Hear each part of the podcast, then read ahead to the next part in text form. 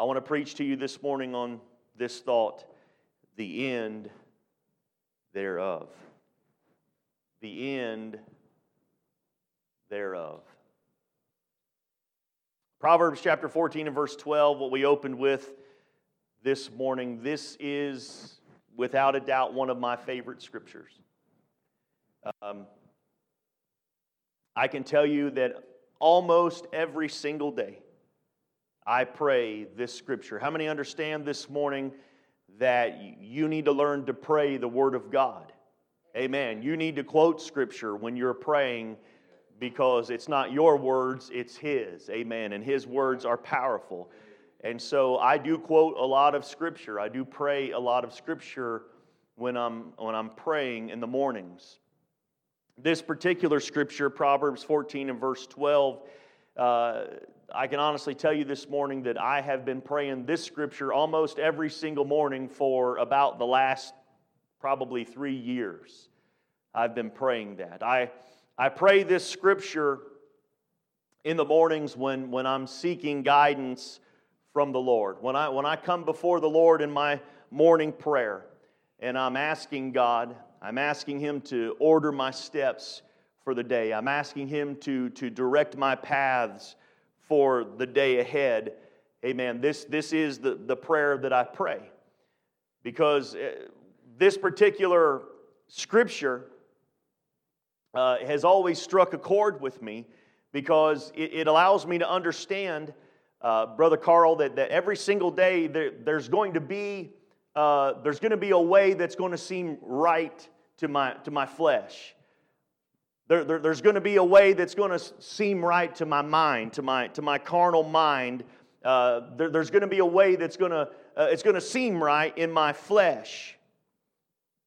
But this scripture then reminds me that that's not the way to go.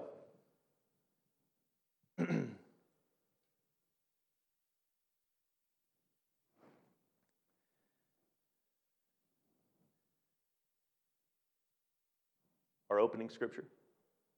Proverbs chapter 14 and verse 12. There is a way which seemeth right unto a man, but the end thereof are the ways of death. That is our opening scripture this morning. But I, have been praying that scripture for a few years. I get up in the morning, I pray that scripture. I'm seeking God for guidance. I'm praying God to lead me that day. And this scripture tells me, like I was, like I was saying, Brother Carl, this scripture tells me that, that, that every day I'm going to be I'm going to be faced with certain decisions. Every day there's certain opportunities and things that's going to present itself to me. And, and, there's, there's things that are going to seem right. It's going to look right. It's going to, it's going to feel right in my flesh. Uh, I'm going to be able to rationalize it as being right in my carnal mind. But this scripture, it reminds me that that's not the way to go. This scripture reminds me that it never ends well because it says that there's a way that seems right to a man. When you think it through, it's, it's going to feel right in your mind. Amen. It's always going to feel right in your flesh. It's going to make sense in your carnal mind. But what I love about that scripture is it, it lets me know that the end of that decision, brothers and sisters, the end of that way that seems right, the Bible says, are the ways of death. I like that scripture because, Sister Lisa, it reminds me that those ways may seem right, but it is never going to end well. Amen.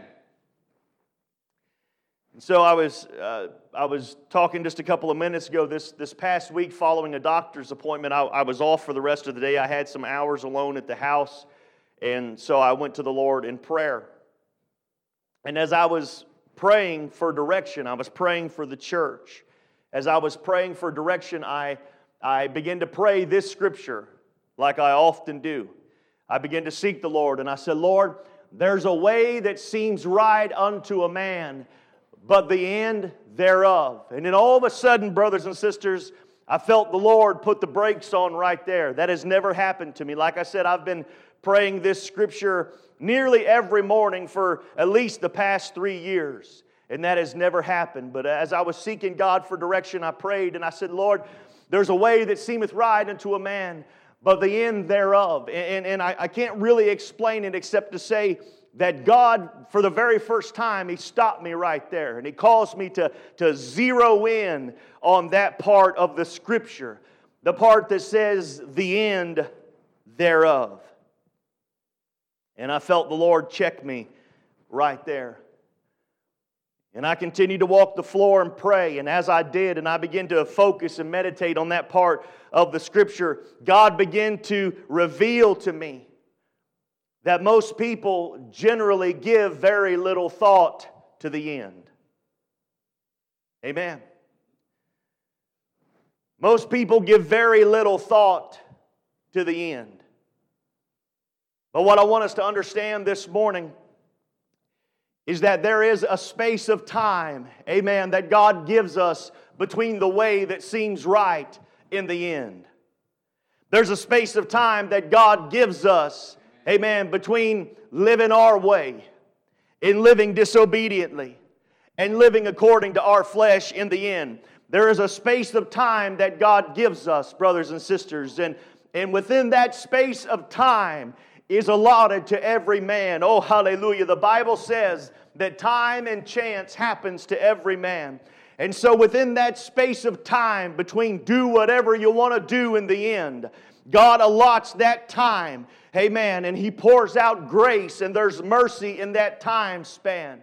Amen. Between doing what feels right in the end, God dispenses grace and He gives mercy. Why does He do it? Amen. Because in that span of time, God gives you grace and mercy for repentance.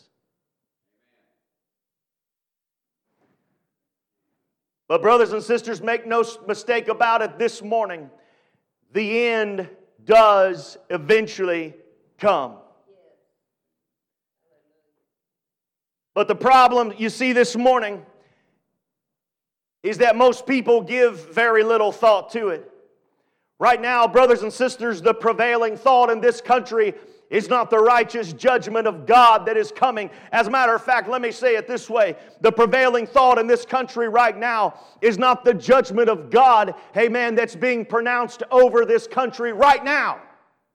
The prevailing thought in this country right now is all about Republicans and it's all about Democrats and it's all about a presidential election. Yet I've got a Bible right here that says that it is the one true and living God that raises up kings and kingdoms. And it's that same God that brings down kings and kingdoms. And so while I know there's a lot of Christians out there that are worshiping Donald Trump and Joe Biden, and I hope there ain't too many Christians out there worshiping I'm going to stop right there. But anyway, I know there's a lot of Christians out there worshiping politics right now. And that's where our mind is. And so generally, most people don't think about the end thereof. Matter of fact, if you can. If you can think back to a time when you were young, young people, my daughter's sitting over here, 16 years old. Hey man, I didn't think about the end when I was 16. When I was 16, the thought of dying, the thought of a grave, the thought of a headstone, none of that crossed my mind. When I was 16 years old, hey man, I was just wondering about what was going to happen in school next week. Maybe I was worried about my homework. Maybe I was, maybe I was planning out my, my future about what I was, about what I was going to do after graduation. My mind, you see, when, when you're young, hey man, it feels like you're immortal. It feels like you're invincible. But many of us can probably testify here this morning. Hey man, as, as age creeps up on you and you begin feeling the little aches and pains, amen, and maybe some medical issues crop up here and there, you become more and more aware of your own mortality. Hey man, if I could say it this way this morning, uh, you become more and more aware, oh God, help us today. Amen, that for each and every one of us, brothers and sisters, the end will come.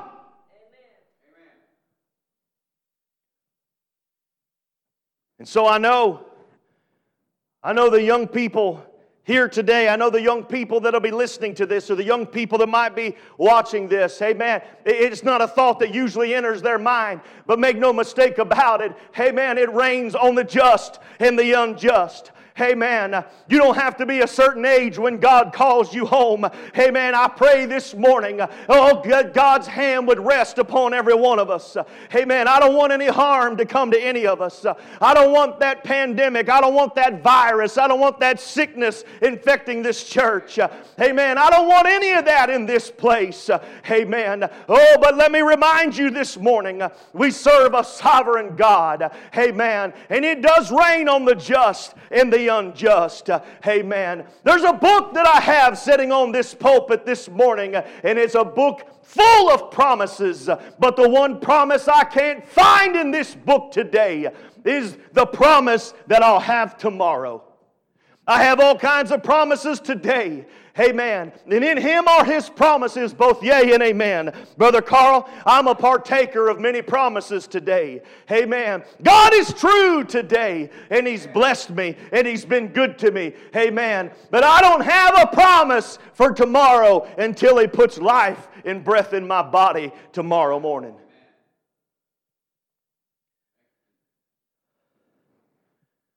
I'm preaching to you this morning on the end thereof. The end thereof, because whether or not we think about the end, Amen. Whether or not our minds dwell in the things of eternity, brothers and sisters, eternity is coming. And I know the Bible talks a lot about eternal life. Amen. And as Christians, we talk a lot about eternal life. Amen. But we got to understand this morning, amen, everybody that's born again of the water and spirit and living for God's going to have eternal life. And everybody that has rejected the love of God and lived a life of sin and disobedience, they're going to have eternal life too. Amen. The only difference is the destination. You see, the soul is going to live forever. The only difference is there's going to be some man, that's going to walk through the straight and narrow gate. There's going to be some, amen, that's going to enter into glory. Oh, hallelujah. Amen. Where there's never more a tear to be shed. There's never more a pain to be held in the body. There's never more another doctor visit. There's never more a sorrow or a worry or a depression. There's going to be those that are going to enter there and they're going to live forever. And then there's going to be many, the Bible says, many that's going to enter into the broad gate. Amen. Oh, the Bible describes it as a terrible place. He says, where the worm never dies and the fire is never quenched. Jesus described it more than anybody else in Scripture. He said it is a place of outer darkness uh, where there is eternal, consistent weeping and gnashing of teeth. Your soul is going to live forever, whether you're saved or whether you're not. The difference is the destination. But make no mistake about it this morning, every one of us will face the end thereof. The only difference will be in what condition is your soul when the end comes. That's the difference. I know it, it probably gets tiring Maybe, I don't know, maybe even to my family. I, I'm sure it's gotten tiring to my children over the course of years. But everything I see, brothers and sisters, uh, I see through an eternal lens. I can't help it. Hey, man, let me tell you something. It's just part of the calling. When God calls you to ministry, when God calls you to pastor, when God calls you to preach, when God calls you and He fills you with His Spirit and His love, I can't help but look at everything through the lens of eternity. When somebody passes away, I don't know. I'm sad for that family. But, Sister Joyce, my mind, my mind can't help but wonder were they born again? Did they have the truth? Had they obeyed Acts 2:38? I'm sad for that. But my mind automatically goes to eternity. Amen. Because I know, brothers and sisters, when death comes, even if death is painful, death is only for a moment. You hear me this morning, but eternity is forever. And so I'm sad for people that suffer. I'm sad for people that suffer with diseases. I'm sad for people that have loved ones, amen, that are laying in a hospital right now and dying. But my heart grieves more after the eternal state of the soul when the end finally comes. And so it's hard for me. It's hard for me to get excited about people's futures that are void of Jesus. It's hard for me to get excited about certain accomplishments, man, when it's void of God. Because you hear me this morning. You can have every piece of the puzzle, amen, in your life. You can have wealth. You can have success. You can have money. You can have education. You can have everything you want. You can drive a nice car. And it may seem like every piece of the puzzle of your life is fitting together. But if there's a piece missing that has the name of the Lord Jesus on it, you hear me this morning. Your life is incomplete. Your heart is incomplete. Your soul is incomplete.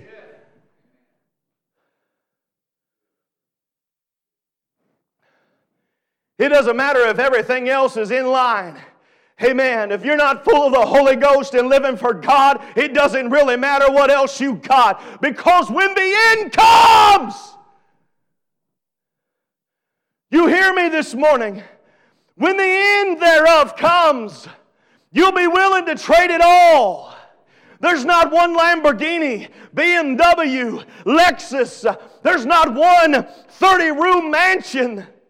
There's not one successful career when the end comes and you stand before the judgment seat of Jesus Christ.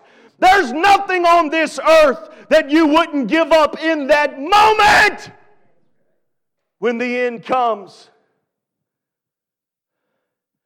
So why not get it now? Why not get it now? You say, Pastor, you're kind of bumming me out this morning. No, I'm not. I'm preaching to you what God gave to me. Amen. Because whether or not we want to admit it, let me, let me tell you something, brothers and sisters, denial just isn't a river in Egypt. Whether we want to face it or whether we don't, brothers and sisters, the end is coming for every one of us. I was so sad yesterday, I, I just happened to come across a GoFundMe page on Facebook of a young man I didn't even know, looked to be about 18, 19 years old, killed in a car accident. Hey man, I promise you, when that young man left the house that day, he didn't expect to die. But the end came.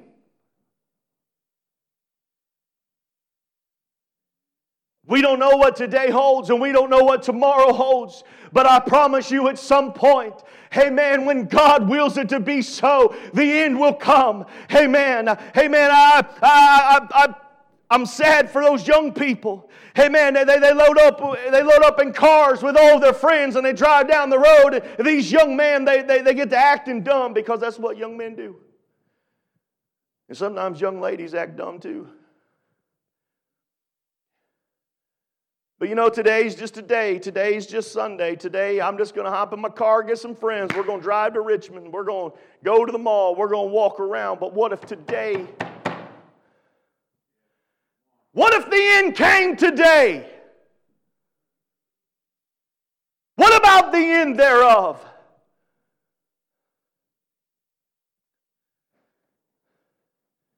I've seen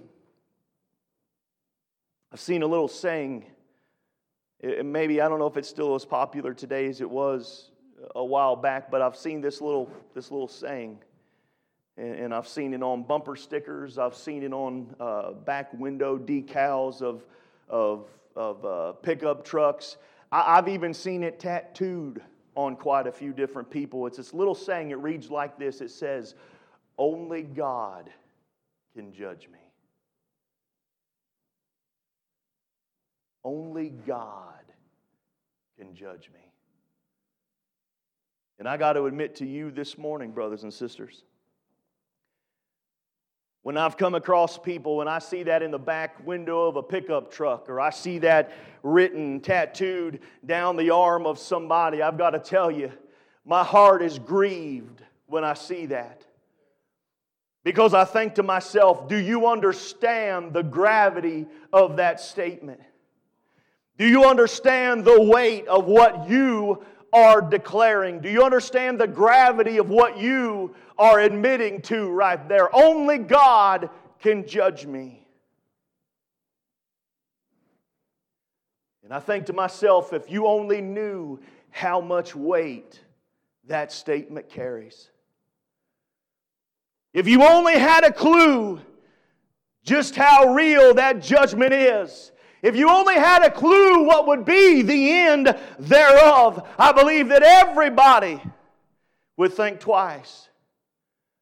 If you only had an inkling of what the end thereof would be for those that reject the love of God. Listen to me this morning, brothers and sisters, and if you don't get anything else today, if those listening on our podcast, if those watching online, if you don't get anything else, hey man, you can just turn it off after this. If you don't get anything else from what I'm preaching this morning, you hear me this morning. When you reject the love of God, the only thing left for you is the judgment of God.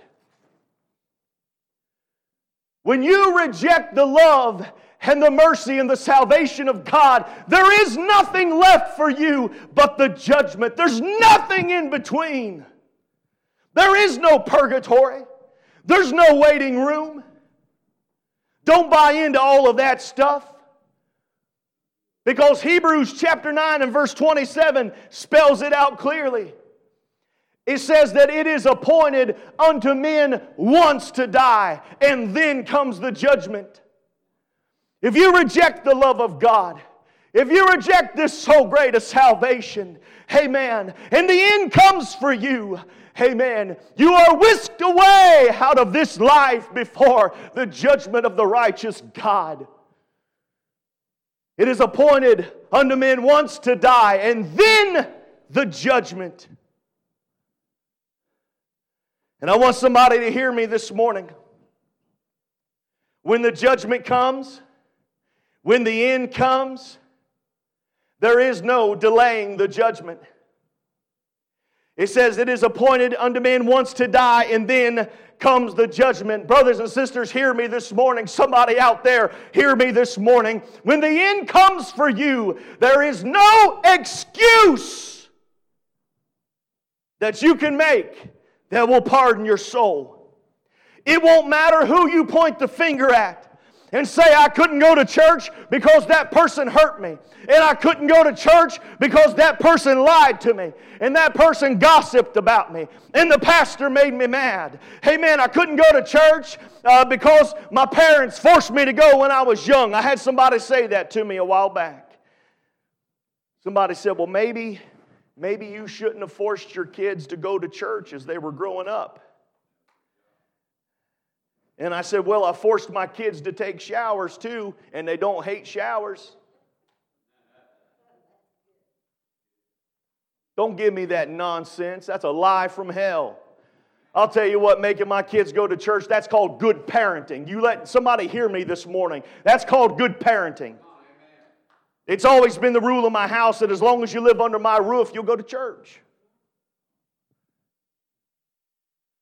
But when the end comes, when the end comes, hey man, you're not going to stand before the judgment seat of Jesus Christ and say, Well, Lord, I couldn't serve you because this person said this. I couldn't serve you, hey man, because my mom and dad made me go to church. I couldn't serve you because people at school made a big deal about it. There'll be no excuse that will pardon your soul when the end comes.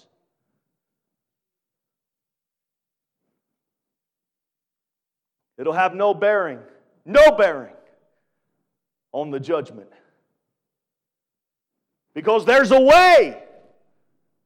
There's a way that seems right. There's a way that feels right. Brothers and sisters, look outside the walls of this church.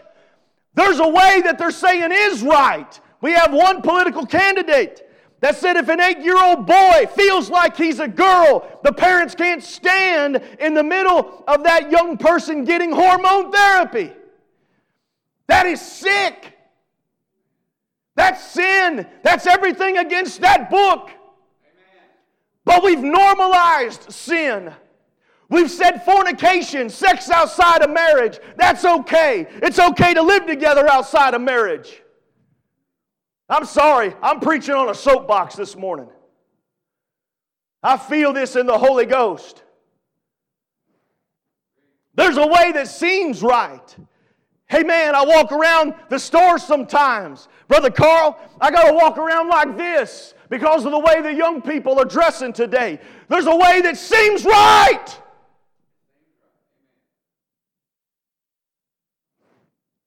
My heart grieves about what churches are allowing. Young ladies on church platforms in leggings.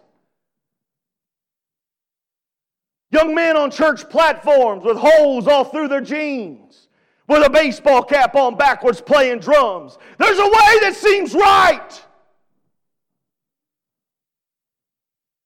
Young people experimenting with homosexuality because it's hip and it's cool. Why? Because there's a way that seems right. People entering into the covenant of marriage already thinking about divorce. And the minute something goes haywire, the minute something goes off the rails, the minute you have your first argument, man, you already got one foot outside the marriage. You're just waiting for something to let you get the other one out. Why? Because there's a way that seems right. But the end, the end thereof the end thereof. Please consider the end thereof. We, uh, the big thing in our country right now is the confirmation hearings of the Supreme Court Justice um, Amy Barrett. That got me thinking while I was putting these notes together. In a court of law, in a court of law, when a defendant is brought before the judge, there's only two verdicts that can come down. When you're brought before a judge and you are accused of something, there's only two verdicts that are going to come down. You are either going to be declared guilty or you are going to be declared innocent. And each one of those verdicts carries its own weight and circumstances.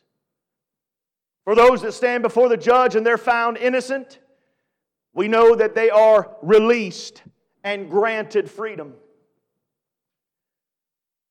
But for those who live carelessly, for those that decided to live with no fear of God, for those that refuse to repent time after time and day after day has God patiently waited. For those that failed to take advantage of that space of time between what feels right and the end. For those that rejected God, even for those that have known this wonderful truth and walked away, the verdict will look much, much different. There'll be no liberty in that verdict. There'll be no freedom in that verdict.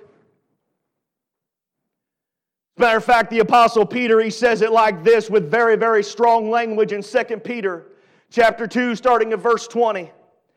He says this, he said, For if after they have escaped the pollutions of this world, brothers and sisters, do you know what you're doing living in the church right now? Do you know what you're doing when you lifted your hands, amen, and you gave glory to Jesus? Amen. You were celebrating the fact that you have escaped the pollutions of this world. Oh, hallelujah. Thank God for the church today. Thank God that my mind ain't warped by all that sin out there. Thank God that I still believe in dividing lines and I still believe in holiness and I still believe in standards. I still believe in drawing lines. I still believe that right is right and wrong is wrong. Because I have escaped the pollutions of this world. He said they escaped it through the knowledge of the Lord and Savior Jesus Christ. They are again entangling therein and overcome. He said this for those folks. He said, The latter end of them is worse than in the beginning. He said, For after they've escaped the pollutions of this world through Jesus, when they become entangled back into the pollutions of this world, he said, The end, brothers and sisters, the end, he said, would be worse off for them than the beginning. And then he goes on to make some pretty strong comparisons. He said, For it had been better for them not to have known the way of righteousness. Oh, that's strong language. Let me translate that for you this morning. He said it would have been better had they never been baptized in Jesus' name. It would have been better had they never been filled with the Holy Ghost. It would have been better had they never sat in a church where they're hearing the truth preached. He said it would have been better for them not to know the way of righteousness than after they have known to turn away from the holy commandment delivered unto them. He said it would have been better for you, friend, had you never stepped foot in an apostolic church and heard one sermon than it would be for you to know the ways of righteousness and walk away from it. And then he goes on to make this comparison.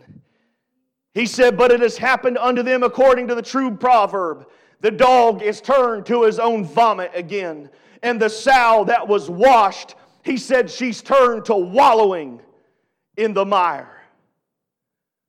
The Apostle Peter said, If you've known this wonderful truth and you've been walking with God and you go back to the ways of the world, he said it's like a dog that turned around to go eat its own vomit. It's like a sow that was washed clean and decided to go waller in the mire. Hey, let me tell you something. When you walk outside the confines of the church, uh, amen, and you start looking for pleasure and you start looking for fulfillment outside the walls of the church, uh, you're just going back and wallowing in the same mire that God pulled you you out of in the first place.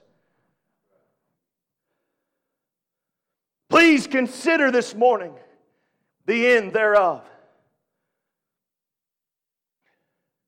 And I don't want us to uh, misunderstand today. I don't want there to be misunder- any misunderstanding this morning. The Bible is very, very clear that judgment isn't only for the sinner. Let me say that again. The Bible is very clear that judgment isn't only for the sinner, judgment is for the saint as well. Again, the apostle Peter, he talks about this in his first epistle. 1 Peter chapter 4, starting at verse 17. He says, For the time has come that judgment must begin where? In the house of God. He said, Judgment must begin in the house of God. And if it first begin at us, he says, What shall be the end of them that obey not the gospel of God? Now, watch this. This ought to scare, this ought to get our attention this morning. Verse 18. And if the righteous scarcely be saved, he said, if those that God deems righteous, if you're just barely saved, where shall the ungodly and the sinner appear? He said, You're sitting in the church. He said, You know me, you pray, you walk in my spirit, you're faithful in all the things I've done for you. He said, If you're judged and just scarcely saved, then there's no hope for the ungodly, there's no hope for the sinner. There's no hope for the unrepented. Oh, brothers and sisters, hear me this morning. How often you and I, and I'll lift my hand before I ask you to lift yours. How often you and I overlook the blessing of being in the church. We do. How often we take for granted our church services. How often we take for granted the preaching of the Word of God. How often we give so little thought that judgment actually begins right here. It's so easy. It's so easy to get wrapped up in, in, in routine, Brother Carl. It's so easy. Well, Sunday's church day and Tuesday's church night. I got Bible study, I got service. It's so easy to get wrapped up in the routine. It's so easy to get wrapped up. Well, I wake up in the morning and, and I start prayer at 4:45 or 5 a.m. and that's my prayer time, and, and that's that little allotted time that, that I give to God. Amen. And, and, and then I check that off my religious checklist. But we fail to see sometimes how blessed we are. Man, there's a very small group of us in here this morning, but I'll tell you right now, you're a whole lot better off in this small group this morning, man, than being in a large group out there. Oh, you hear me this morning? Man, we're so blessed to be in this house, to be in His presence, to hear His word. Hey, man, I know there's a lot of people going to football games today, and they're going to look like they're having a good time, and they're going to high five, and they're going to jump around and they're going to dance and they're going to shout. Amen. But I would rather do it in the house of the Lord.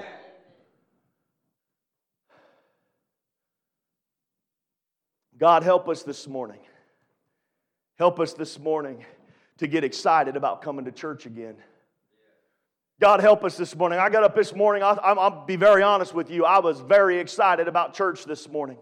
I was very excited about what Jesus wanted to do. Amen. And it's not just because I knew what I was going to preach, I was just anticipating, amen, that God wanted to do something here today. And He is. But God, help us get excited about church again. God, help us put away our, our silly religious routines, amen, that couldn't save anybody. God, help us get excited about the presence of God again. God, help us get excited about, about praying. Listen to me this morning. Praying until you come into His presence.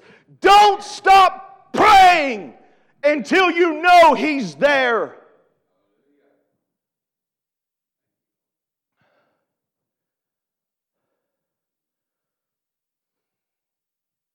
The Bible tells us that God speaks to our hearts. I'm not going to keep you much longer this morning. God speaks to our hearts. God dispenses grace through the preaching of His Word. God increases faith through the preaching of the Word. For faith cometh by hearing, and hearing by the Word of God. The preaching of the Word of God, it convicts our hearts. It causes us, it leads us to repentance. The Word of God is a mirror Sister Sharon. It's a mirror by which we see our true reflection. It's the mirror by which we can see the things that we need to change. I said in the beginning of this message or the beginning of this service, I said, I thank God for the men of God that preached to me and wasn't afraid of my opinion.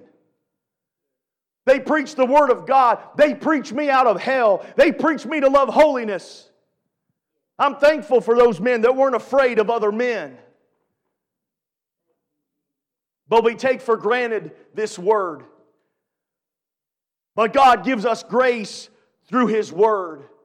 Whether it brings you through an altar, whether it changes your life, whatever it does, God works on our hearts, and we're so, we're so blessed to be here this morning.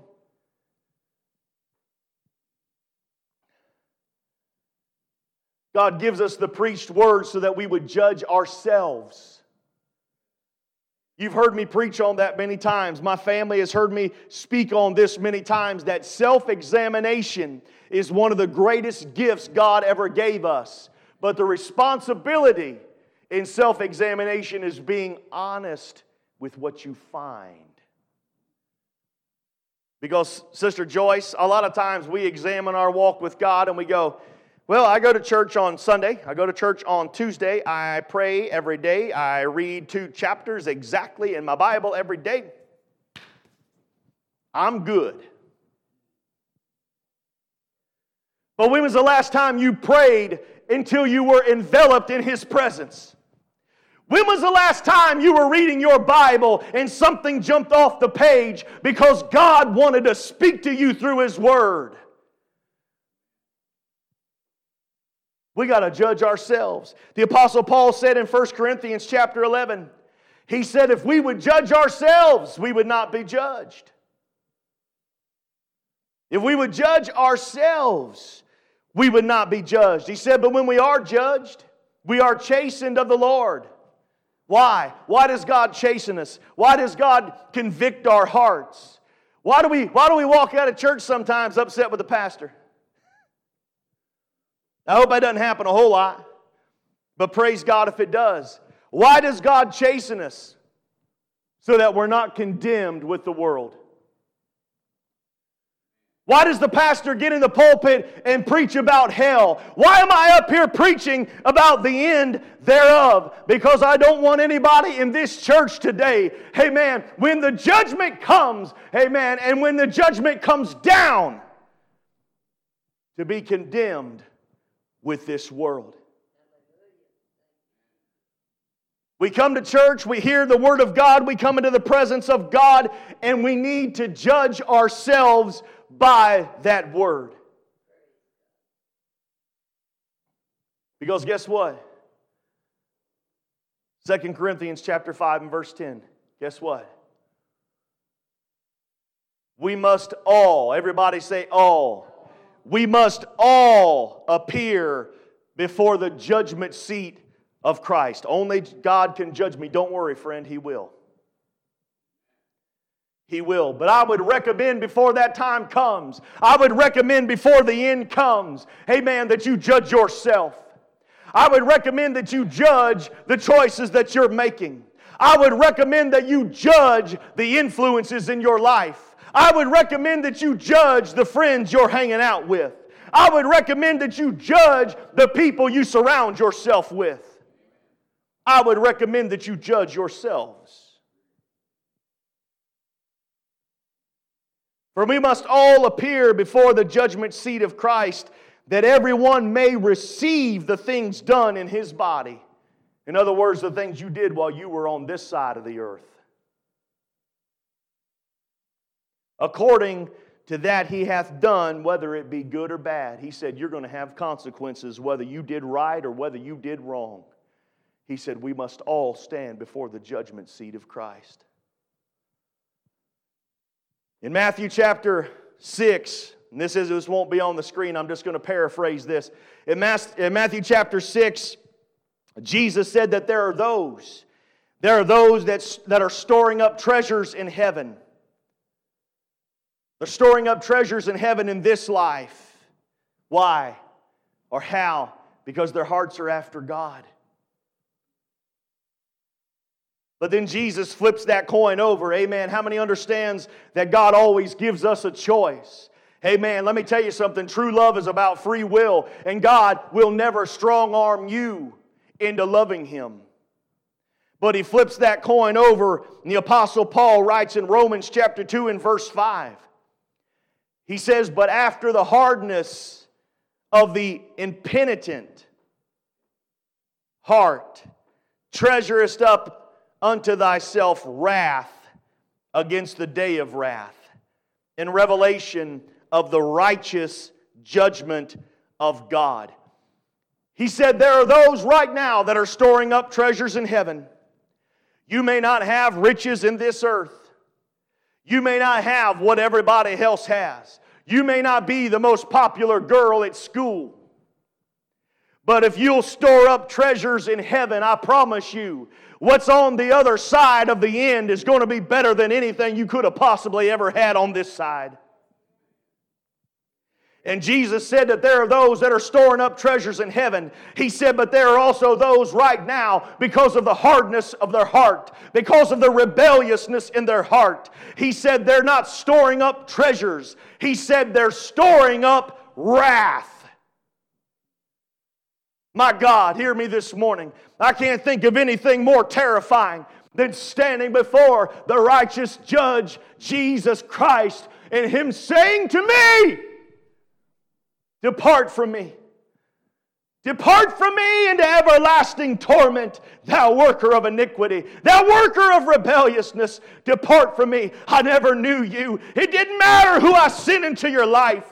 It didn't matter the influences I gave you. It didn't matter how many church services you attended. It didn't matter. You still walked away and you rejected this so great a salvation.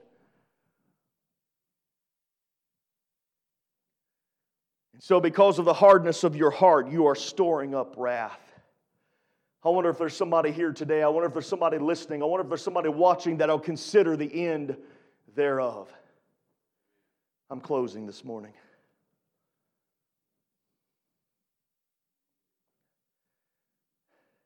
Listen to me, I've not come this morning with the intent to scare you. I have not.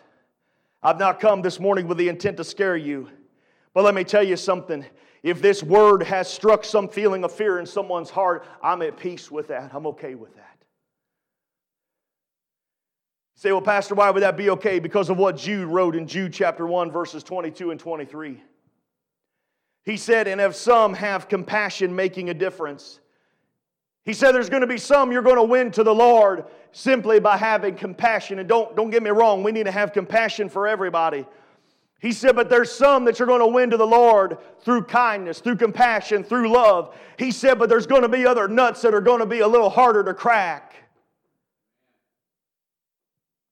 Verse 23, he said, and others save with fear. Save with fear, pulling them out of the fire. Listen, there's some people you can have compassion and they'll willingly come along with you. But there's some people, Sister Joyce, it won't matter how many times you witness to them. It won't matter how many times you invite them to church. Let me tell you something, it won't matter how many times we may pray for 100 people. We may pray for 50 people over the phone. I don't know. It won't matter how many times. There's some people that we're going to have to save with fear. There's some people you're going to have to reach in and pull them out of the fire. There's some people that compassion and love and caring is only going to go so far. There's some people you've got to remind the end is coming for you. Judgment's coming for you.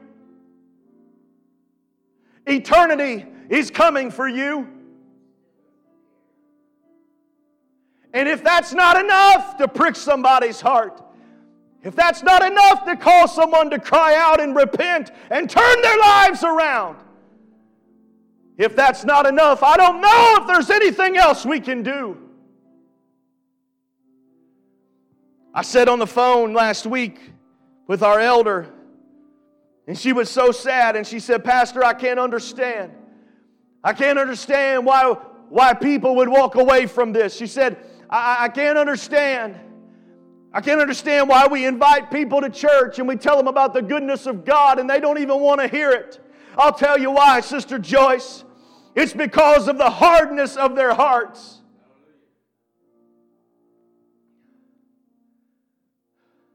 Somebody hear me this morning.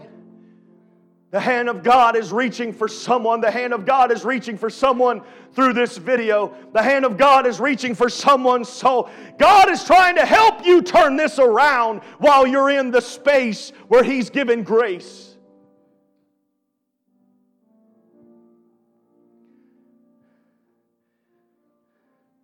I haven't come to this pulpit this morning to try to mess with anybody or freak anybody out. But I've come, amen, because we truly need to consider the end thereof. Because listen, you don't have tomorrow. You don't have tomorrow. You don't have that promise. You better make sure that your election is sure today. You better make sure your heart is right with God.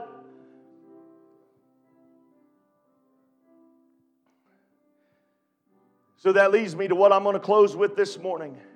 And I don't think I'm talking to anybody in this church necessarily. But I am talking to people that'll be watching this, and I'm talking to people that'll be listening to this podcast.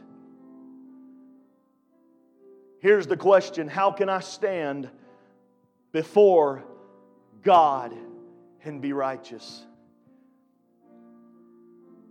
Pastor, how can I make sure today that I'm saved? How can I make sure today that if the end comes for me, how can I be sure that when I close my eyes to this world, I asked somebody one time that walked away from the church, I said, if you close your eyes to this life right now and you open them again, what will you see? And that young man dropped his head and he shook it and he said, I don't know. Yes, he does. He does know. He just doesn't want to admit it. How can I make sure today that my salvation is sure? I'm going to give it to you out of the Bible.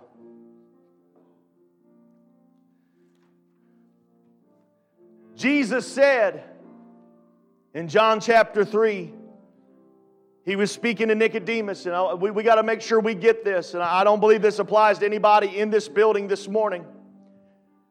But we got to make sure we get this so we can give it to other people. Jesus said in John chapter 3, he told Nicodemus, he said, Nicodemus, I know you're a religious man. I know you're the Pharisee. I know you're all read up on, on the prophets and the scriptures. He said, But Nicodemus, unless a man is born again, he can't enter the kingdom of heaven. He said it twice. He said, Unless a man is born again, he can't even see the kingdom of heaven. You can't even catch a glimpse, more or less, get in. Nicodemus, he didn't understand. He said, I don't even know how I can be born again a second time. Am I supposed to go back into my mama's womb? He said, You don't get it because you don't understand spiritual things. And then Jesus expounded. He went a little bit further. John chapter 3 and verse 5. He said, Unless a man is born of both, everybody say both, both water and spirit, he cannot enter into the kingdom of God. And so, somebody hear me this morning. Whatever, whatever they're preaching at your church, whatever your pastor's preaching, if he's preaching a salvation message that does not line up with being born of water and born of spirit, you need to get back into your Bible. I'm not saying that to disparage. I'm not taking a shot. I'm not trying to be mean in any shape, in any shape or form. I'm simply telling you what the Bible says. Jesus said you have to be born again of water and you have to be born again of spirit. So, how do I do that? Do I say the sinner's prayer? No, because that ain't water and spirit. Do I sign a church card and join the church? That ain't got nothing to do with water and spirit. Do I confess and ask Jesus to come into my heart? That has nothing to do with water and spirit. Do I repent? That's part of it, but that's not water and spirit. On the day of Pentecost, when the Holy Ghost was poured out, when the New Testament church was birthed, the Apostle Peter stood up and he preached the first New Testament sermon. And he preached to the Jews that they had crucified the Messiah. And the Bible says in Acts chapter 2 and verse 37 when they heard Peter's words, they were pricked in their heart. And they said to Peter and to the rest of the apostles, all of the apostles were there, Men and brethren, what shall we do? How can we be saved? Then Peter told them. Then Peter said unto them, Repent. That's what you got to do. I don't care what you repeat. I don't care what prayer you repeat that somebody tells you to. If you haven't repented, it's all for naught. He said, Repent and be baptized, every one of you, in the name of Jesus Christ. It matters how you're baptized. Be baptized in the name of Jesus Christ for what? For the remission, the payment, the washing away of your sins, and then you shall receive the gift of the Holy Ghost. There's your water and there's your spirit. When Jesus said you have to be born again of the water and spirit, the only thing Peter did that day was he just rephrased it. He said, I'll tell you how to be saved. Repent. Turn from your wicked ways. Ask God to forgive you. Turn around and decide that Jesus is going to be the, the, the, the Lord of your life. He said, and then you got to go down in water and you got to have the name of the Lord called over you because that's the only thing that will remit your sin. And then you got to allow God to fill you with the baptism of the Holy Ghost. Amen. That's the gospel. That's the death, burial, and resurrection. That's how to be born again of water and spirit. And so, if there's anyone watching this that's, that's near the Eaton, Ohio, or the Brookville, Ohio, or Brookville, Indiana, not Brookville, Ohio, Brookville, Indiana area, Liberty area. Anybody that's watching this, if you have never been baptized in Jesus' name, please send us an email, leave us a comment. Hey man, we'll meet with you. We'll show you in Scripture. We'll take you down in Jesus' name. If you have never been filled with the Holy Ghost, with the evidence of speaking in tongues like they did in the Bible, let me tell you, that is a gift that God wants you to have. Hey man, what you were feeling in your heart as you listen to this and as you watch this, that was the hand of God reaching for you. You can receive the Holy Ghost just by simply lifting your hands and your heart to the Lord and worshiping God and allowing Him to fill you until you are speaking in that heavenly language. This is for whosoever will, because the end is coming for every one of us. Oh, friend, brother, sister, don't let this opportunity pass you by, but I pray right now in the name of Jesus that this word, I pray, will convict somebody's heart. I pray that it'll open somebody's eyes. I pray that it'll get somebody turned around. Hey, man, share this message with somebody. Hey, man, send it to somebody. Share this podcast with somebody that you want to see saved because the end's coming for all of us. Amen. Amen. Let's stand here this morning. This altar's open today. If you want to come and pray, you can come and pray. Amen. But, but I would I would encourage you this morning, search your heart. Hey man, if you even if you even think that there's a possibility that there's something in there in my heart that could be working against the will of God. Oh, if there's, if there's some sin in my life right now, oh, God, I've got to get it out. Oh, would you pray right now? God, search me right now. Search me, God, and help me, Lord. Oh, God, if I've got any unforgiveness in my heart, help me to get it out. God, if there's any prevailing sin in my life, if there's any thoughts, God, that I've entertained that I, I shouldn't be entertaining, if there's any places uh, that I've been going that I shouldn't be going, God, if there's any friends, any, any acquaintances, co workers, God, Lord, if they're rubbing off on me instead of me rubbing off on them, God, oh, I pray, help me today. Oh, God, help me to break free. Help me to break free because there's nothing in this world. There's nothing in this world. There's no amount of popularity. There's no amount of wealth. There's no amount of possessions. There's nothing that means more than my soul. There's nothing that means more than my eternity and glory. Oh, Oh, brothers and sisters. Oh, if we could just come to understand the liberty, hallelujah, the liberty that is in this house. Oh, God, search our hearts today. Holy Ghost, prick our hearts today, God. Oh, God, let this word bear fruit, Lord, I pray, God, in your kingdom. Oh, God, search us today, Lord. Speak to us. Speak to us, God. Oh, hallelujah, God, that when the end comes, when the judgment comes. Oh God, I pray, Lord, do whatever you got to do. I, I made mention earlier, I've been praying to be broken. God has shown me some things lately, and I've been praying to be broken because the only thing that matters, the only thing that matters to me, oh, when I stand before the Lord, oh, the only thing I want to hear, oh, is well done. Well done, well done, thou good and faithful servant. I'm so thankful for that slideshow that you all played for me earlier that took me back through over a decade of my ministry. But, brothers and sisters, it ain't to matter. It ain't to matter what I did over that course of time if I don't consider the end thereof. Oh, I pray that this word is spoken to somebody's heart today. I pray that this word has helped somebody take this video, share it, share this podcast.